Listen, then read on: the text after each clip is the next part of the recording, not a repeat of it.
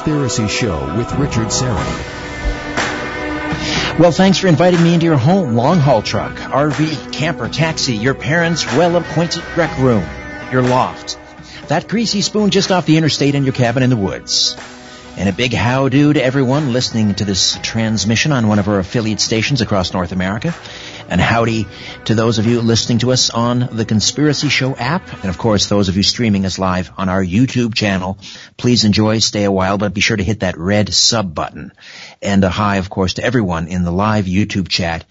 Uh, you're so faithful and loyal. You join us every week. However and wherever you're listening, I bid thee the warmest of welcomes and I thank you for your fine company. Captain Randy Cramer is standing by to discuss the secret space program, among other things. And we'll take questions and comments as well. We'll open up the phone lines. Just a reminder that my podcast, Conspiracy Unlimited, drops every Monday, Wednesday, and Friday. Conspiracy Unlimited. Uh, so if you don't get your fill of uh, the conspiracy show on Sunday nights, just keep in mind three episodes of Conspiracy Unlimited, where I cover pretty much the same material. And uh, again, those new episodes drop every Monday, Wednesday, and Friday, and you can listen and subscribe at conspiracyunlimitedpodcast.com. Conspiracyunlimitedpodcast.com. All right, as I say, Captain Randy Cramer stays with us for hour two. He's a, a, whistleblower from the secret space program who has experience with time travel, teleportation, technology uh, solutions, and his contact with aliens, extraterrestrials, interdimensionals. And uh, the captain is also privy to psionic research, which provides a miracle cure that can cure everything, even regenerate limbs. And he's an officer who has been given authority to address the public on behalf of the command staff of the United States Marine Corps Special Section, which was created by President Eisenhower back in 1953 as a covert military intelligence branch with specific authority over ETs, multidimensionals, non-humans, and off-world beings, consortiums, and collectives. I should also point out uh, that he will be speaking uh, at Stargate to the Cosmos Expo 2018 at uh, the Ramada Inn, Albuquerque, uh, Midtown Albuquerque, October 25th to the 28th. Uh, we were talking about the um, uh, your work on Mars as the part of this uh, Mars Defense Force. So you're battling the the I guess the indigenous species there. Mm-hmm. Uh, two of them. Two of them. Now, are they the same species responsible for uh, a lot of these highly advanced structures that were that were discovered on Mars? I would say the ancestors of the reptoids were probably the ones who are mostly responsible for that. However, there is also an indigenous humanoid species that does live there. I never personally experienced them or ran into them. They weren't in the zone that we were as far north as we were, but I have talked to people who have seen and uh, experienced the native uh, humanoid species as well. So the pretty much most of those ancient structures were either built by the indigenous reptoids or indigenous humanoids who lived there, but a long, long time ago. So anyone contemporary who lives there now would have been their long lost ancestors. And uh, what are the numbers in terms of personnel on on the Red Planet right now?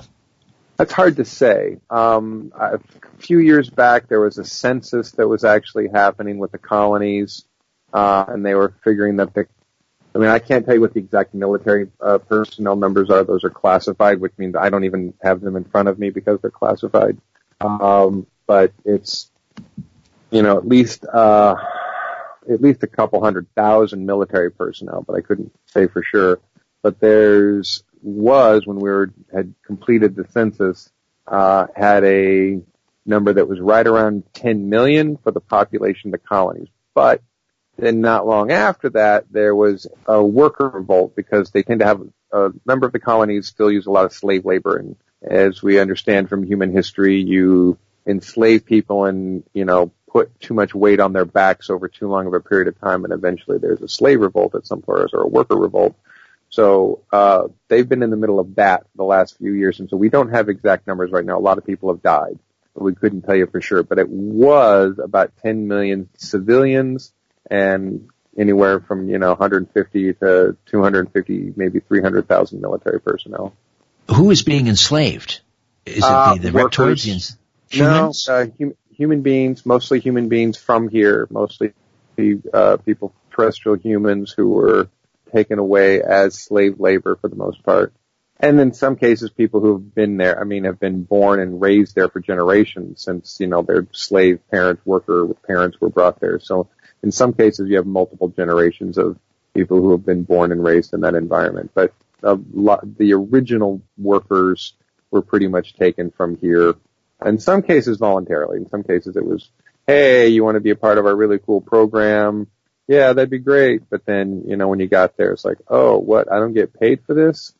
Um, so not everybody who, you know, was enlisted into any of the colony necessarily got what they thought that they were going to get because once you're on another planet, you know, people can kind of do whatever they want uh, without much oversight, as long as there isn't any oversight at all, which there kind of hasn't been. So yeah, it, it, it's workers from who've been taken there and family members who've just been born and raised there for decades now. And they are being enslaved. And is the is the Mars some Defense? Of some of them. That's that's, that's right. a, I want to be clear about that. It's not everybody. It's it's the colonies. There's five or six colonies. They all have a slightly different uh, economic infrastructure that allows for either uh, paid workers or, in some cases, slave labor. It really depends on the. And these rebellions that are happening, these rebellions, are they being uh, put down by the the the the, uh, the Mars Defense Force? I mean, I'm trying to understand who who's wearing the white hats and the black hats, or are they all just gradations of gray? Uh, are the are the the soldiers, the infantry, the army on Mars? Are they in support of the slave rebellion? Are they quelling the slave rebellion? I have been told that the military's job to protect the perimeter um, or to engage at the perimeter is a priority over dealing with any internal squabbles that the colonies themselves are having. In fact, my understanding is that even the MCC and the are allowing uh, some of the this uprising to occur and some of the changes to occur in, in the sense that you have um, you know colonies that have divided now into multiple uh, power structures those revolting those who are sort of represent their traditional power structure. And in some cases the workers who are in charge of factories that have quotas to meet uh, have been able to meet those quotas and therefore gain some favor with the MCC and the ICC overall. So it's not so straightforward as to say, oh, if you're revolting, then, you know, the authorities are going to put you down because in some cases, the authorities understand that the colonies have been having many problems and, you know, in some cases just cracking the whip over your labor harder isn't necessarily a solution. So if uh, revolting parties can demonstrate that they're more than capable of managing, uh, you know, themselves and managing production of the facilities where they work. In some cases, the MCC and the ICC are perfectly happy to see those changes happen as long as the production quotas continue to be met with uh, at a minimal. You mentioned production quotas. What are they producing? A lot of it is a lot of it's military hardware. A lot of it's that military hardware that we're testing out. But my understanding is that they also just do a lot of uh, manufacturing that becomes part of this intergalactic trade system. So a lot of the high technology stuff that we know how to replicate and build, we've actually got amazing factories that can produce high quality merchandise that it turns out other species don't necessarily uh, make as efficiently, or in some cases even as well, and are perfectly happy to trade and or pay for the uh, goods that we produce. So a lot of it's military hardware, a lot of it's uh, high level electronics, high technology, you know, the sort of uh, advanced breakaway civilization technology, ships, military hardware, computer technology, uh, medical technology, yeah, a lot of high tech stuff. The slaves. Does this explain a lot of the, the disappearances here on Earth, so-called alien abductions, uh, you know, people disappearing from, from national parks all over the world. Is, is that where they're going? Missing children? Is that where they're going to Mars? There's a lot of answers to those questions, meaning, meaning there isn't just one answer to say that all those people that are disappearing are being put onto military ships or onto contractor ships and then taken to Mars to be, you know, put into labor service or something doesn't mean that that doesn't happen. It does. It happens uh, uh, quite a bit, I'm sure. But all of those things you mentioned aren't just unilaterally answered by saying people got abducted to go work on, you know, in the slave mines on Mars. Uh, there's an, people do actually get abducted. There, abductions by extraterrestrials are few and farther in between than they were decades ago because of the net that we have sort of keeping people out who don't have permission to be here. Uh, we kind of have done away with most of the treaties I understand that allow other species to abduct people off, off the surface of the earth. We've kind of done away with that. So what was fairly prevalent in the 60s and 70s is no longer allowed. All right, Captain Cramer, you stay put. We'll take a time out, come back, and uh, we'll take a few calls and continue to discuss uh, the Mars Defense Force, Project Moon Shadow, psionics, and much more. The Conspiracy Show. My name is Richard Syrett. Don't go away.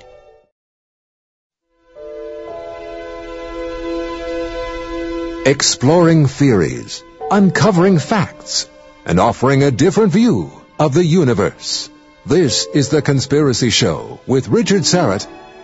Captain Randy Cramer stays with us, and we've opened up the phone lines. And before we go to uh, Gerald in Ohio, I wanted to ask you, Captain Cramer, about uh, Gary McKinnon, the uh, the Scottish uh, systems analyst who hacked the Pentagon uh, computers and uh, sort of blew the whistle on deep space uh, platforms and a secret space program and and so forth. Um, how much of what he revealed was accurate, and how much of what he revealed was, um, I guess, was he being used as a psyop? Is that what is is what I'm asking?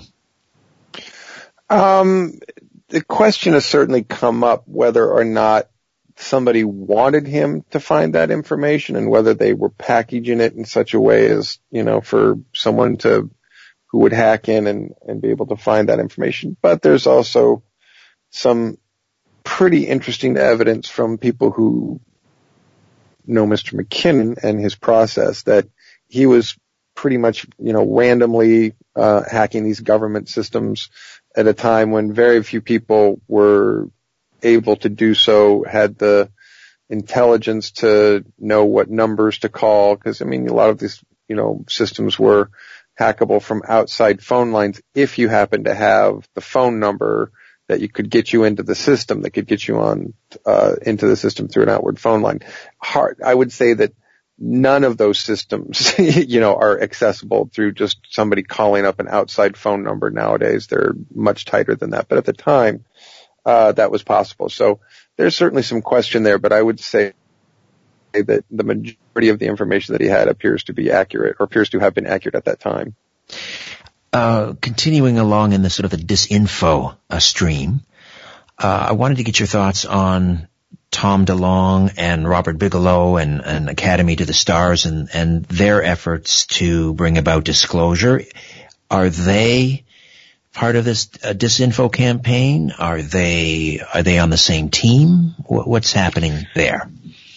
Uh, I couldn't tell you exactly because I don't know, you know, where every source of money, funding, information, intelligence, or where every string that could be pulled is being pulled in those lines of communication. But I would say that most parties working um, as that sort of bridge between civilian and covert military intelligence.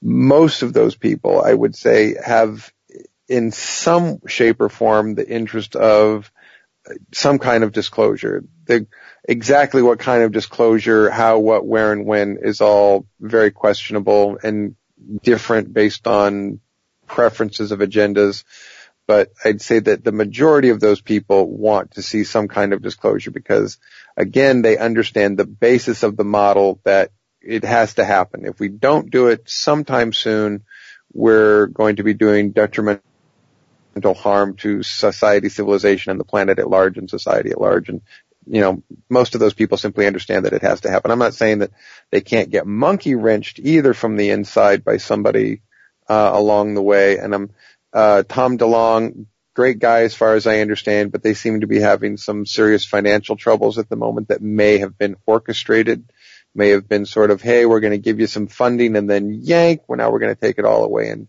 kind of leaving everybody in the lurch and potentially uh, evaporating the entire organization over money shortfalls because somebody decided to stop their funding. My concern is people are starting to get disclosure fatigue. You know what I mean?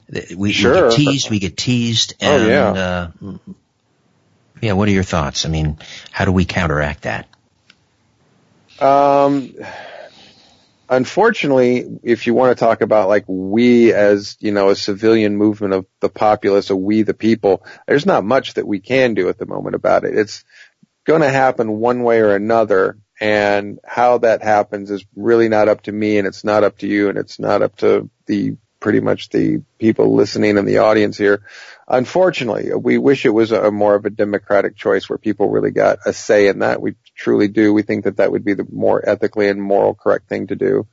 But the way it stands right now, there's a number of different ways in which, which some very powerful groups of people have been talking about how they want to roll through this and how they want to roll it out and whether they want to do it calm and peaceably or whether they want to have a hoax invasion and roll it out that way with a bad guy uh, alien and a good guy alien and then you know have that sort of worked out in a melodrama um, you know scenario in which we're all you know led by the nose through that process.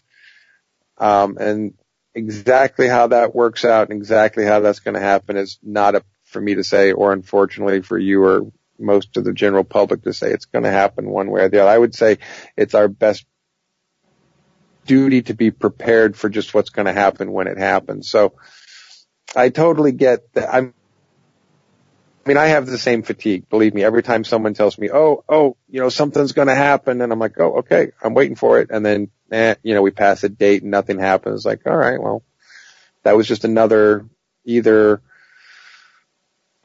uh, a flash of light that's a ruse or just something that didn't quite work out. Because a number number of times throughout the last couple of decades, we've had situations where people really were about ready to try and make something happen, and then ah, you know, something happened that caused a bunch of people to change their mind, or enough key players to change their mind that they put the stop on it and said, no, no, let's actually change our mind and not do that right now let's, you know, process this for another couple of years. Let's go down this road for another couple of years and then see where we are.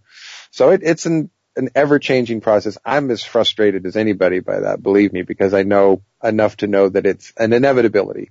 And that inevitability means that sometime between now and the next decade, um, will ha- well, there will have to be some form of disclosure that we understand that there's extraterrestrial life and that we have some technology exchange from advanced species to our own. Whether that happens this week or 10 years from now or wherever it might happen in between is just questionable to a lot of factors. There's just a lot of factors that play in on when exactly and how exactly that's going to roll out. But it's an inevitability. There's just no way that we can continue to say there's no such thing as extraterrestrials, technologically advanced extraterrestrials visiting planet Earth, and there's no way that the military intelligence complex doesn't have information about it, and there's no way that we haven't made some progress with that. It's all going to depend on exactly how they want to tell that narrative, which could be any variation of 100% of the truth to 5% of the truth and 95% falsehoods compared to what is actually going on. But it, the inevitability of it happening within the next decade is going to happen. That, that much we can say for sure. Don't you think that the good news of the, you know, the technological advancements and psionics and cures for everything and regenerating limbs and, and, uh, and so forth is going to be tampered significantly by the news that all of the misery that's been perpetrated on planet Earth for centuries and centuries and centuries by the elites is being perpetrated again uh, in in Mars, and we're going to what continue to spread that that misery throughout the galaxy. Is that the future? Well, let's hope not. Uh, and again, that's probably why the narrative is going to be controlled at first, and it's not going to be the truth, the whole truth, and nothing but the truth. It's going to be some version of a little bit of truth with a bunch of denials, you know, and well, well, we don't know anything about that. So I would expect that there, it's not going to be a clean break. It's not even going to be, you know, a clean uh, step over a line where there's this sort of before disclosure, after disclosure kind of a situation where it's all the information at once. I think it's going to be bits and pieces of information, but once the information starts to flow, it's going to be difficult to completely and totally control and, and stamp out the truth. So we think that once you just get your foot in the door, as it, as it were, and we can start talking about, you know, that there is advanced extraterrestrial intelligence with technology that is visiting us and we can get past that narrative and we can get past that conversation then it allows for a lot of other conversations to occur. So we think that once you get that first couple of steps going, the rest of it will come fairly quickly and not nearly as quickly as most people are going to want or, or be happy about, but as in terms of how long it's been dragging out for the past seven decades, you know, it'll seem fairly quickly. Gerald is in Maxwell. Gerald, welcome to the Conspiracy Show. Is that Maxwell, Ontario? Yes, it is. Hey, Gerald, welcome. How are you, Richard? Terrific, thank you. You have a question for uh, Captain Cramer? Yes, I do. I have watched Total Recall. Now, just about everything you've said tonight tracks perfectly with that movie. Now, is Hollywood anywhere close to what you've experienced? Um, you know, storyline sometimes gets pretty close to the truth. Uh, you know, production value may is is where we're going to sometimes part ways on on what's truth or fiction. Oh, um, and I will more money to spend than the American government. Yes, I can understand that. All right, let's let Randy uh, respond. So just finish your thought on that, uh, uh, Randy. Yeah, one of the interesting things about Total Recall is that, of course, you're referring to the first version of that movie that was done back in, I want to say, the early 90s, which was the one with Arnold Schwarzenegger. And then there is a um, um, newer version of that film uh, with some different actors that has a completely different backdrop to the scenario. It doesn't take place on Mars. It takes place solely on planet Earth and it has way more to do with this uh, separation of again this sort of advanced part of the civilization, this very poor, you know, technologically decrepit part of the civilization. But the original story, which that's based on, is actually the second movie, not the first one. So the first one where they decided to put all this stuff about Mars into it, that's plausible deniability for a lot of people where they knew that at some point they were going to start hearing uh, people who had been there who are going to start having memory recall and we're going to have start having total recall at some point. They even, that's even a term that we use to describe getting all of your memories back. That that was going to happen at some point. And so they wanted this plausible deniability so that they could say if, so at, at first with someone like myself, you know, spinning the story the way that I do, someone could say, "Oh, dude, you've just seen Total Recall too many times because that's plausible to say something ability, yeah. even though the original, again, the original story had nothing to do about that. Sorry, could go ahead. Ask another, could I ask another question now? Yeah, go ahead, Gerald. Sure. Yes. What you're saying Gerald? is yeah. this technology is possible on Earth now. They can replace our memories with something completely different than what we remember. This is what you're saying? Um, yes and no. I mean, it's a complicated technological process. You, it's not so simple as to just pick somebody up off the sidewalk and sit them in a chair, you know, with a hair dryer kind of device on top of it and completely change their memories. It's not that simple.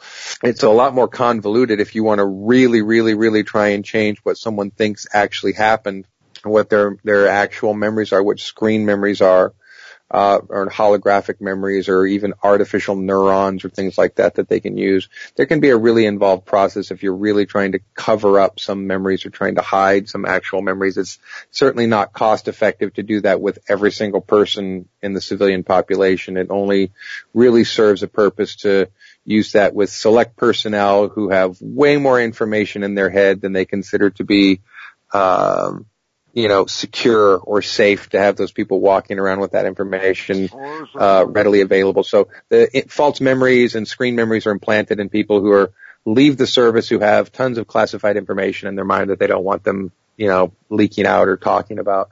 But it's not something that they can just go around and you know, take an entire population in a metropolitan city and wipe or change everybody's memories or make them all think, you know, or believe that a certain thing occurred a, way, a certain way, uh, because that's just not technologically feasible. So it's something you can do to individuals specifically for specific reasons, but it's not the kind of technology you can wave, you know, a, a technological wand of any kind and, and do to a mass number of people across a metropolitan area or in a country or across a nation or a country.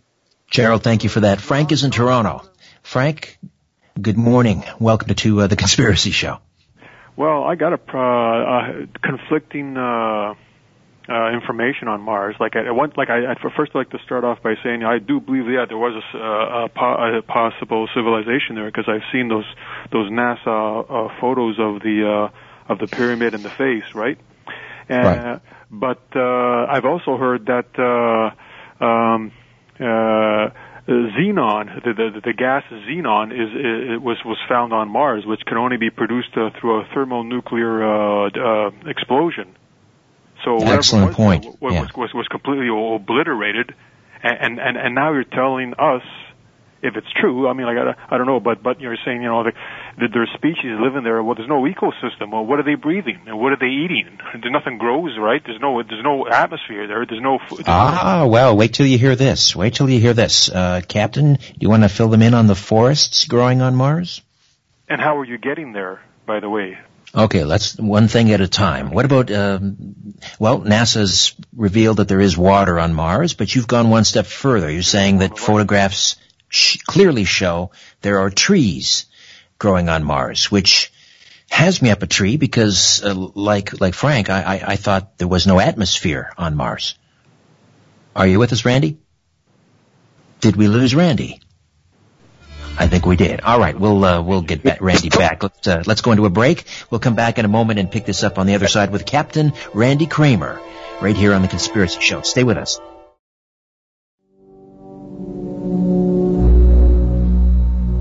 The truth will set you free, but first, it will really tick you off. You're listening to The Conspiracy Show with Richard Syrett.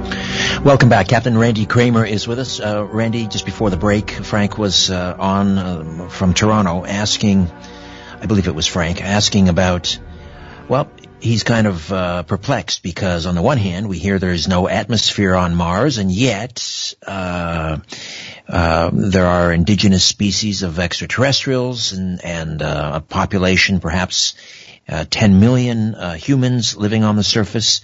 Uh, and and then on your website, and we can direct people uh, to uh, the website, which is EarthCitizenConsulting.org. You have pictures, NASA pictures of what appear to be trees growing on Mars. So, uh, what's going on exactly? Yeah, no, those are Jet Propulsion Lab uh, satellite, uh, infrared satellite photos of fairly recent satellite passes imagery, which are true and accurate. Uh, I, I, will even go back as far as uh, the Viking craft that we actually have one, one of the scientists who put one of the experiments on the Viking craft uh, that says his experiment absolutely showed uh, the presence of microorganisms and which demonstrates that there's oxygen, carbon dioxide on the planet. There's livable atmosphere there. Not too long ago, NASA actually made this very back page admission that they had uh, used spectrometry to see that there was in fact oxygen, carbon dioxide, and water in the atmosphere. And the director of NASA at that time was quoted in that re- uh, press release as saying, "We may have to accept that there is livable atmosphere on Mars right now." That is a quote from the director of NASA. So they have changed the narrative, uh, even when they knew from the Viking lander that there was scientific testing showing that there was atmosphere.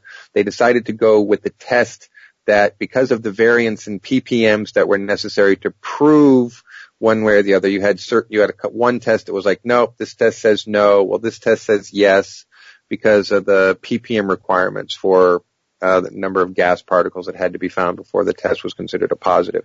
So they went with the negative test because they didn't necessarily want to tell people the truth. But one of the scientists uh, from the Viking project has gone out publicly and uh, tried to talk uh, for years about the test that he ran and how it showed that there were gaseous expansions, uh, sorry, expulsions from microorganisms showing that there was some form of atmosphere there. Uh, and then over time, you know, we've been told again, there's no, not, no, no, there's nothing there. But eh, yeah, then they say, well, yeah, maybe there's running water. Okay, there's running water. Okay, maybe there's livable atmosphere. We're finding water and gases in the atmosphere. And oh, maybe there's a lake underground somewhere. So they've continued to change that narrative over time, and they will con- and they will continue to do so. But there's absolutely livable atmosphere there. Uh, plant depending on where you are in the e- uh, towards the equator or farther north or south. You know, there's uh, small trees to big trees, small organic life to large organic life. It's a it's a fairly thriving planet, uh, to be honest with you. It's it's a big desert for the most part, but it's thriving actually.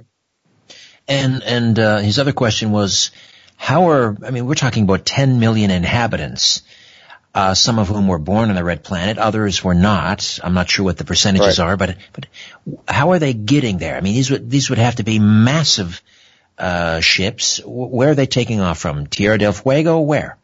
we took a smaller ship, a TR-3B, which is a black triangle shaped vehicle and can, depending on the size of the ship, can hold 30 to 50 people. Um, but we took a TR-3B from Earth to the moon to Luna Operations Command, which is on the backside of the moon. Luna Operations Command, we boarded a transport ship. I'm going to guess based on just the number of seats that were on the floor that I was on, that could have been four or 5,000 people in the entire thing. And then that ship took a jump gate uh, from lunar orbit to Mars orbit in a very short period of time. Uh, my friend and colleague uh, Andy Basiago was part of the jump room programs though when he was younger, so they also do have what he calls Tesla teleportation, which is essentially a localized wormhole that's generated in front of you and like a you know like a Stargate from the TV show, but except they're not round and it doesn't look like a big a bunch of water comes out of it. That's all you know window dressing.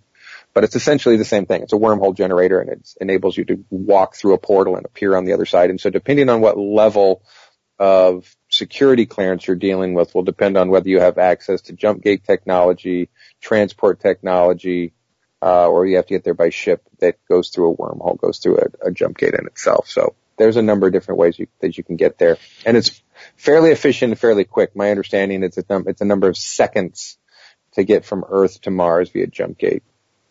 So there are essentially, uh, for lack of a better word, you probably won't like this term as well, but there are uh, stargates here on Earth that people can just walk through and end up on the other side on Mars. Yeah, absolutely. That's correct. Okay. All right, let's go to Dan in Hamilton. Dan, welcome to the Conspiracy Show. You're on with Captain Randy Cramer. Go ahead. Yeah, hello. Hi there. My thoughts uh, are like, okay, so if all this is going on and the governments are thing, and there's all these different planes or dimensions and wormholes that the U.S. government is sending a plane after to find out where the ship went. Now, what's to say that some of these ships aren't, uh, with there's abductions going on in that, that when they abduct people, are they doing a brain thing or something, reading their thoughts and seeing it's worth abducting them? Um, and and do they have some of their people down here, like uh, with bigger ears and stuff like that, that not all humans are able to see? Like I can see certain things. I have. All right, let me see if we can sort of clarify some of those questions. So the abduction phenomenon, you're saying earlier, Randy, that there isn't as much of that going on because we've cast kind of a protective net over the earth and we've sort of severed some of those agreements, those treaties with ETs that allowed for that sort of thing to go on. Uh, but is there still some abductions going on? Are there some ETs that have maybe penetrated that defense system and are still abducting humans? I would say that's a fairly rare occurrence where it's extraterrestrials these days, but you know, there are military programs which continue to abduct people while pretending to be extraterrestrials. That's a whole nother program of um, trying to sort of let's just call it muddy the waters of people who are having quote unquote abduction experiences. And by having these um, completely theatrical kind of experiences where it's military personnel who are either disguised as using holographic projectors. Uh, in some cases, we may actually have some actual extraterrestrials who are helping us with the process to sort of play the part of the, you know, a being in that scenario.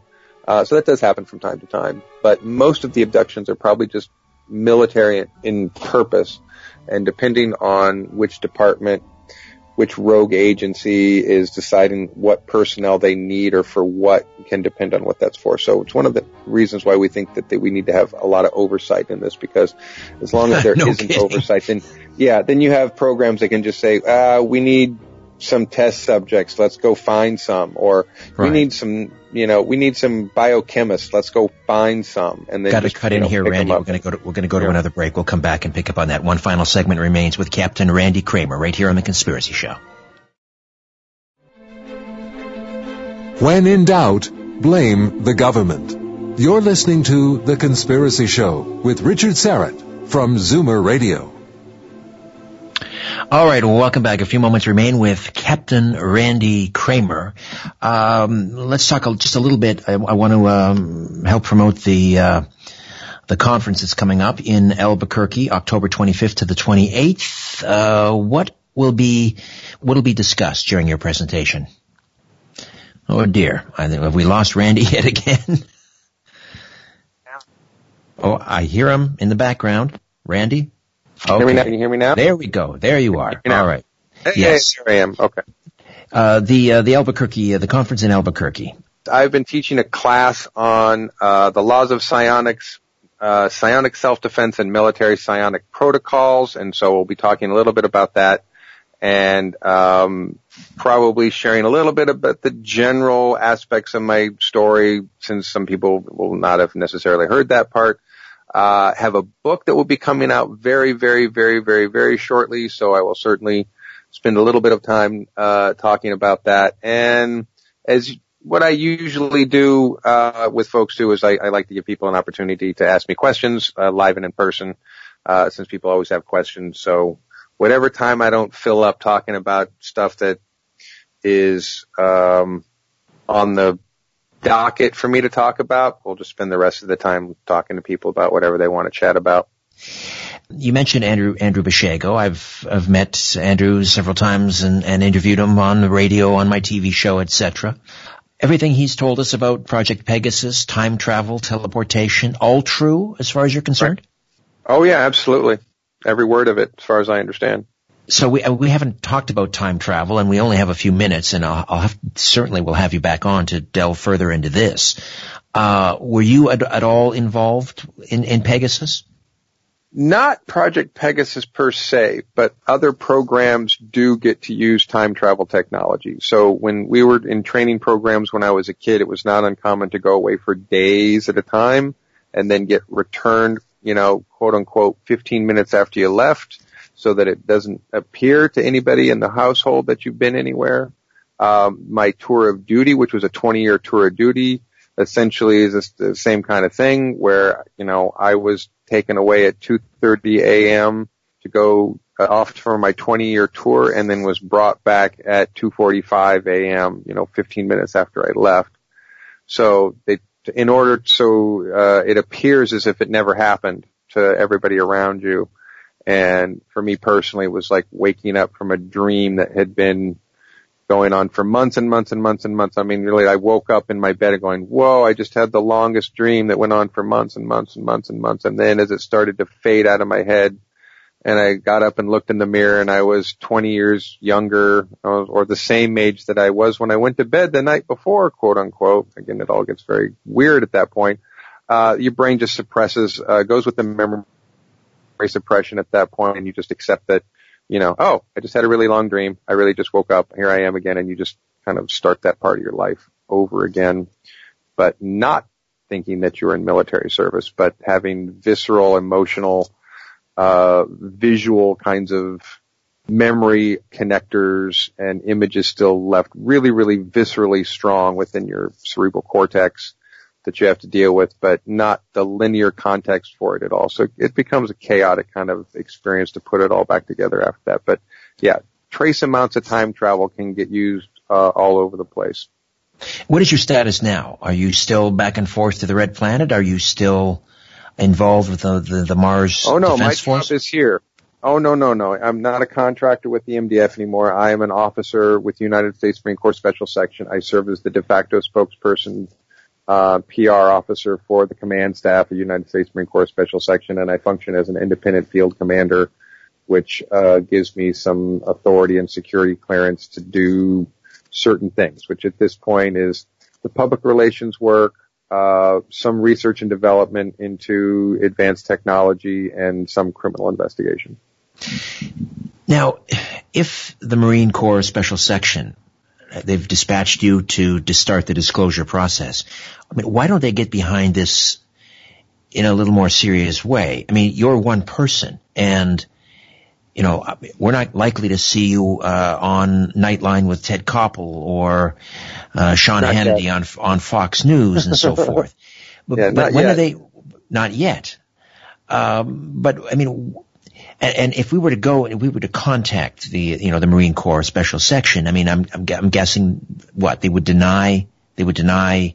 Oh, Uh, you can. I mean, you're more than welcome to call up the CMC's office. I tell anyone who, uh, anyone who thinks that I'm committing fraud and impersonating an officer can always call the CMC's office and report me if they want to. But if you wanted to call them and ask them questions, uh, one of a couple of things would happen. And I, I've known people who've made this phone call, so I can tell you this from their experience. Uh, you'll get put on hold. You might get transferred to a few different people. You might get asked a bunch of invasive questions that might make you think that you're being interrogated and you might want to hang up the phone, which has happened to someone I know who made that call.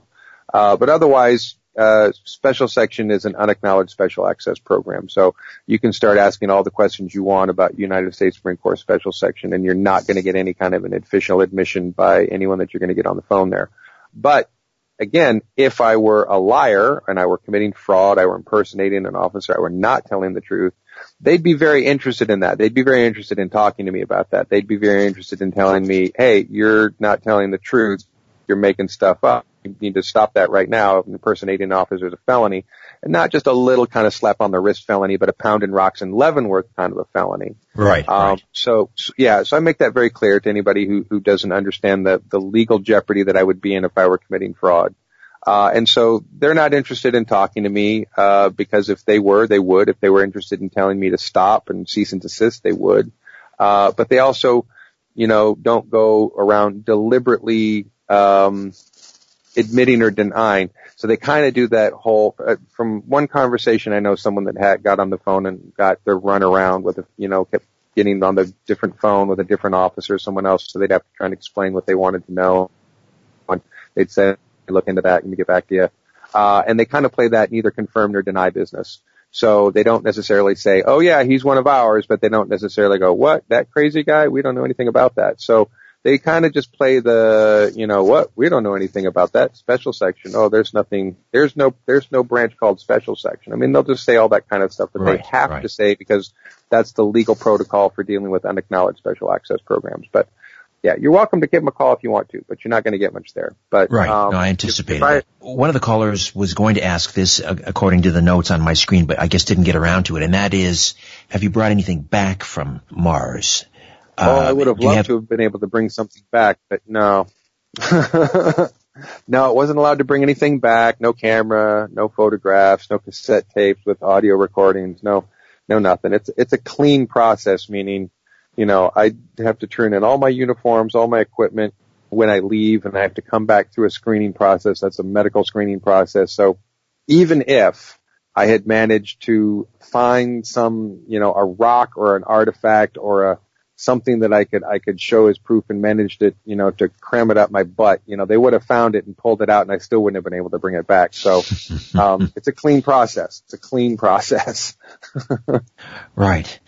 It really does sound like we are living on a prison planet here and only allowed to survive uh, at, the, at the good grace of, you know, these elite overlords, this breakaway civilization.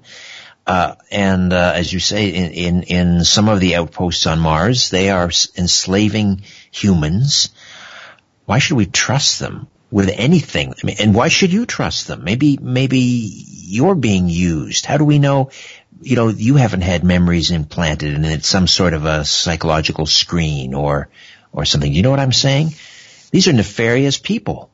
That's a perfectly fair question. And, and unfortunately, the complicated answer is complicated, which is there is no them in the sense that there's one group of people, one organization, one military organization, one financial organization, one covert breakaway civilization organization that's in charge of everything, that gets to make the call on everything, that dictates and decides how everything is rolling out. There are a lot of actors uh, in the scene, and there's a lot of people in military intelligence personnel. There are state actors, uh, executive elected leaders of executive branches, legislative branches, military liaisons, technological personnel, industrial technology personnel, corporate personnel. You have a lot of people who really come together to make up this large lump of covert military space program activities. And there just isn't one them. So, uh, and, and it's been over a process of 70 years that a lot of this has occurred. So you have different people running programs than you did 50 years ago. You know, you have different people in charge of programs than you had 30 years ago. So it's just not the same group of people doing the same thing decade after decade after decade after decade. It's an evolving process. And it's people who are evolving that process as well. So again, I would go back to the part that we understand that there's an inevitability and a necessity for this. And most of the people that we've communicated with under the umbrella of the various covert military space program activities agree with that. Some of them still don't. Some of them still think that it's not the best thing to do at this time. They want to drag their feet about it. But most everyone agrees it just has to happen sometime soon. So, uh, but I can understand. I can understand people being skeptical and have a hard time trusting, but it's going to happen one way or another anyway. So enjoy the show uh, as it occurs. Really. Captain Cramer, great meeting you. We have to have you on again. We barely scratched the surface. Thank you so much. And uh, oh, again, thanks for having me. Anytime. My, my pleasure. And uh, we'll direct people to the website earthcitizenconsulting.org. And of course, the Stargate Cosmic Expo, October 25th to the 28th in Albuquerque. All right. Thanks to Ian, Ryan, and uh, back next week with a brand new show. Don't be afraid. There's nothing concealed that won't be revealed and nothing hidden that won't be made known. What you hear in the dark, speak in the light, what I say in a whisper. Proclaim from the housetops. Move over, Aphrodite. I'm coming home. Or at least upstairs. So long for now. Good night.